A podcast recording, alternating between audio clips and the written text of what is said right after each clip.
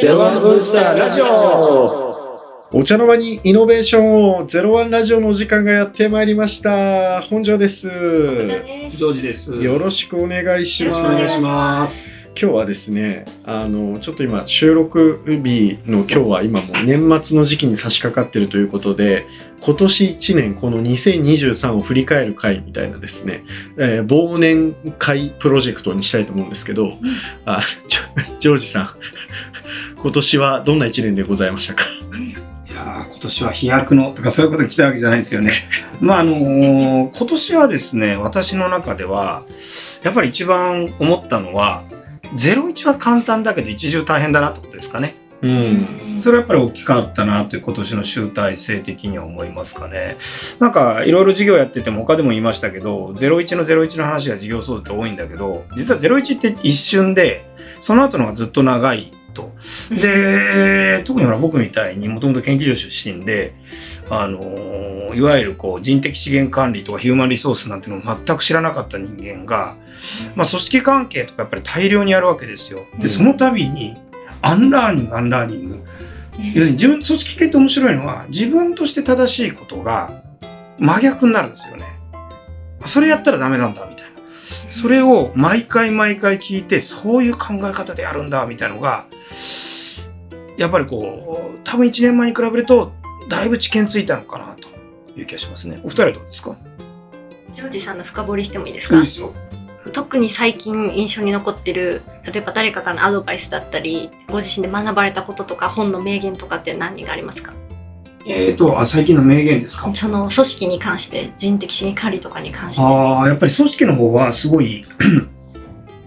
この前 CHRO の系の人とかすごい話しててすごい思うのは、なんていうのかな、こう、直線的にこちらが正しいと思うことは、やっぱり人間ってそんなにこう、一アクションに対してこう、ある、ある何かがあった時に、綺麗に予想通りじゃない、80度ぐらい違ったことが起きるんだなっていうのが、やっぱりすごい面白くて、あの、すごい面白いですね。だから評価制度一つとっても、そこ変えるとそっち行くんだみたいな話ですね。あの、特にほら、特に今最近ゼランブースターも組織的にある程度マネージャーでバーッとこう組織化されてきてるんですけど、そうするとやっぱりみんなこういうふうに考えるんだとかですね、まあ面白いのと、あとやっぱりやってる会社の組織の体制の運用の仕方とかってめっちゃ細かくす数字、例えばジェンダーバランス何パーセントにして高校コースが全部ぐわーっとエクセルになってて、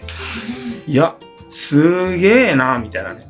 あ先駆者的に進んでる会社のの見せてもらうと、うあとこう、いろんな採用評価制度その他とか、うん。こういうやり方でやってるんだとか、こうなんか、この前もコンサル系の人と、あの、社内の体制どういうふうにやってるんだみたいな話だけど、すごい面白くて、いや、コンサルってこういう考え方するんだみたいなのはね、もう、あの毎日目から鱗ですね。でもすごいですよねやっぱジョージさんの立場になっても日々勉強なんだなって暗乱されてるんだなと思っていやいやいや純粋にいやいやいやすごいなと思いますいやいや、もう今日はプロジェクトマネージメント分かってないんで、それをちょっと途中まで読みかけて、今に至るって感じですけどね。でもなんかいよく言いますけどあれって本当なんですか？やっぱ経営者っていうのはまあ最高の教育であるっていう。そうですね。結果的に僕がはい A、B で良くなったかどうかは別として、やっぱり思っ、あの、えっと、会社の中で結局意思決定をしなきゃいけなくて、で、多くの場合、まあ、あの、正確に言うと自分以外の言う人の言うことをすごい、あえて誤解を恐れて言うと間違ってるんですよね、みんな。うんここが実はポイントなんですよ。みんな間違ってるんですよ。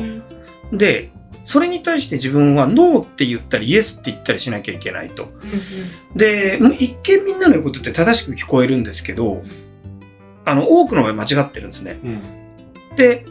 までも僕も当時そういう立場にいたから当然その気持ちがすごいよくわかるじゃないですか。だからその中で、あの、あ、なるほど、こういうふうにみんな考えて自分を考えてきたんだなっていうのは、やっぱりこの立場になると学ぶことはやっぱりすごい多いですね。あと特に規模化していくってなると、次から次へと知らないことが出てくるんで、これはあの学べるし、まあ僕はもうね、結構年になってからこういう立場ですけど、皆さんはきっとお若い立場だから、もっと若いうちからあのそんなこと学べるんじゃないかって気がしますけどね。うん確かにで奥田さんは何は ジョージさんの後になんか恐縮なんですけど私は今年1年はすごい自分に自信がついた1年だなと思ってます。で本当にこういうララジオとかあの今までそのバックオフィスとしてこうひたすらにこう裏方に徹してきたもんでその表に出るとかこうメディアに出るとかいう経験も初めてさせていただきましたしこうそれこそあのお仕事の方でもクライアントワークをなんかちょっとさせていただいたりとかあの本当にいろんなことにあの今の環境の中で挑戦させていただくことが多くてなんか例えば私本当にしょうもないんですけど自己紹介とかっていつもすごい困ってたんですよね。特に言えることがないみたいな。なんかそれこそそのこのラジオ始まった一番最初の自己紹介会あったと思うんですけど、まあ、ちょっと無難なことしか言えないけどいいかみたいな感じだったんですけど本当につい最近そのクライアントの方に自己紹介する機会があってこのラジオの話したりとかあの仕事の話をしたらすごいめっちゃ受けてくれたんですよ。なんかあそれだけこうなんか自分こ今年1年で学ばせていただくことが仕事を通して学ばせていただくことがすごく多くてでそのおかげでこういろんな人とどんどんつながれるそのきっかけになるようなお仕事とかが増えてっていろんな方とつながれるようになってででなんかそれを繰り返すとどんどんこう楽しくなってって仕事が。でそれを仕事をやってるといつの間にか自分になんかちょっと実力がついたかなみたいなとかなんか経験になったかなみたいなことが増えていって本当に今年はいろんな学びがあり蓄積があり自信がついた1年だったので今までの人生で一番楽しい1年でした。なんかすごい心温まるスピーチ。いいいいまとめになっちゃいましたね。じゃあ奥田さんあえて聞きたい。はい。こんなんでいいんですか？もっと伸びたいと思わないですか？それは本当にあの。あと何倍ぐらい？あと何倍ぐらい？でも、まあ、それで言うと何倍っていうのはパッと出てこないんですけどあの自分にまだ可能性あるって思いましたそうまだまだ自分いけるんじゃないこれからじゃないみたいなうんことはちょっと感じられたのであのご期待に沿れるように頑張ります。私の期待自分のご期待にって感じですよね。ありがとうございますね。本庄さんはどうなんですか？あ僕は月並みかもしれないですけどなんか今年1年どんな1年だったかなと思った時になんか僕の個人的なし視点からいくと不確実性と流動性がすごい高い1年だったなと思っててでこれ何かっていうと身の回りでは例えば僕らが普段あのいるこのコミュニティスペースの移転があったりとかそういう話もあってで、まあ、その辺ってまあ環境変わりますっていうのもありましたと。でふとなんか世界に目を向けると戦争があったりとかいろいろするわけじゃないですか。って言った時にこれなんか個人的にこの環境の中でなんだろう。日本って比較的というかもう圧倒的に恵まれた環境であると、うん。うん、いうふうに考えた時にうん。努力すれば取れるパイがいっぱいあるのにで一方で他の環境とかだと努力しても取れないパイっていっぱいあるわけじゃないですか。あのもう上限決まったりとかそれこそ一定身分の差みたいなのがあったりとか、この時代においても。って言った時になんか頑張らない自分は一体何なんだろうと。うん。頑張れない時に。うんって考えた時になんかこう一定こうこんな不確実性流動性の高い環境で頑張ってる人がいっぱいいるのに、うんあの頑張れないというのは何事だというところをなんかまあよくそういう話って言うと思うんですけど今年一は結構感じてそこを自分の中でまあなんでしょう戒めとして持ちながらこうですね。であといつも思うのはうん。結局このイノベーション業界で僕らもやってますけど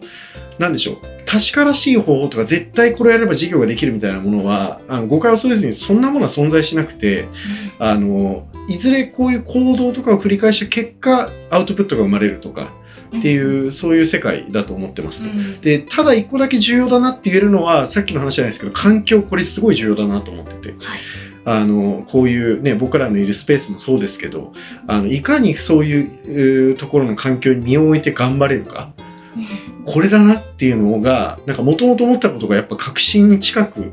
今年なってきたかなというのが僕の1年ですというところです。ね。すごいですいやストイックですよねポジティブですね。ジョイさん違い違いますって別に正解不正解ないと思うんですけどですね。どう共感してもらえないですかこいやいのやいやいやいやすごいなと思って。はい僕はそんな若い頃何も考えてなくてお恥ずかしいない限りですよ。いやはいじゃあまあそんな感じでなんかみんなが思い思い自分の1年を語るそんな回になってしまいましたがあのお時間近づいてきたのでこの辺りで締めたいと思いますありがとうございましたありがとうございました。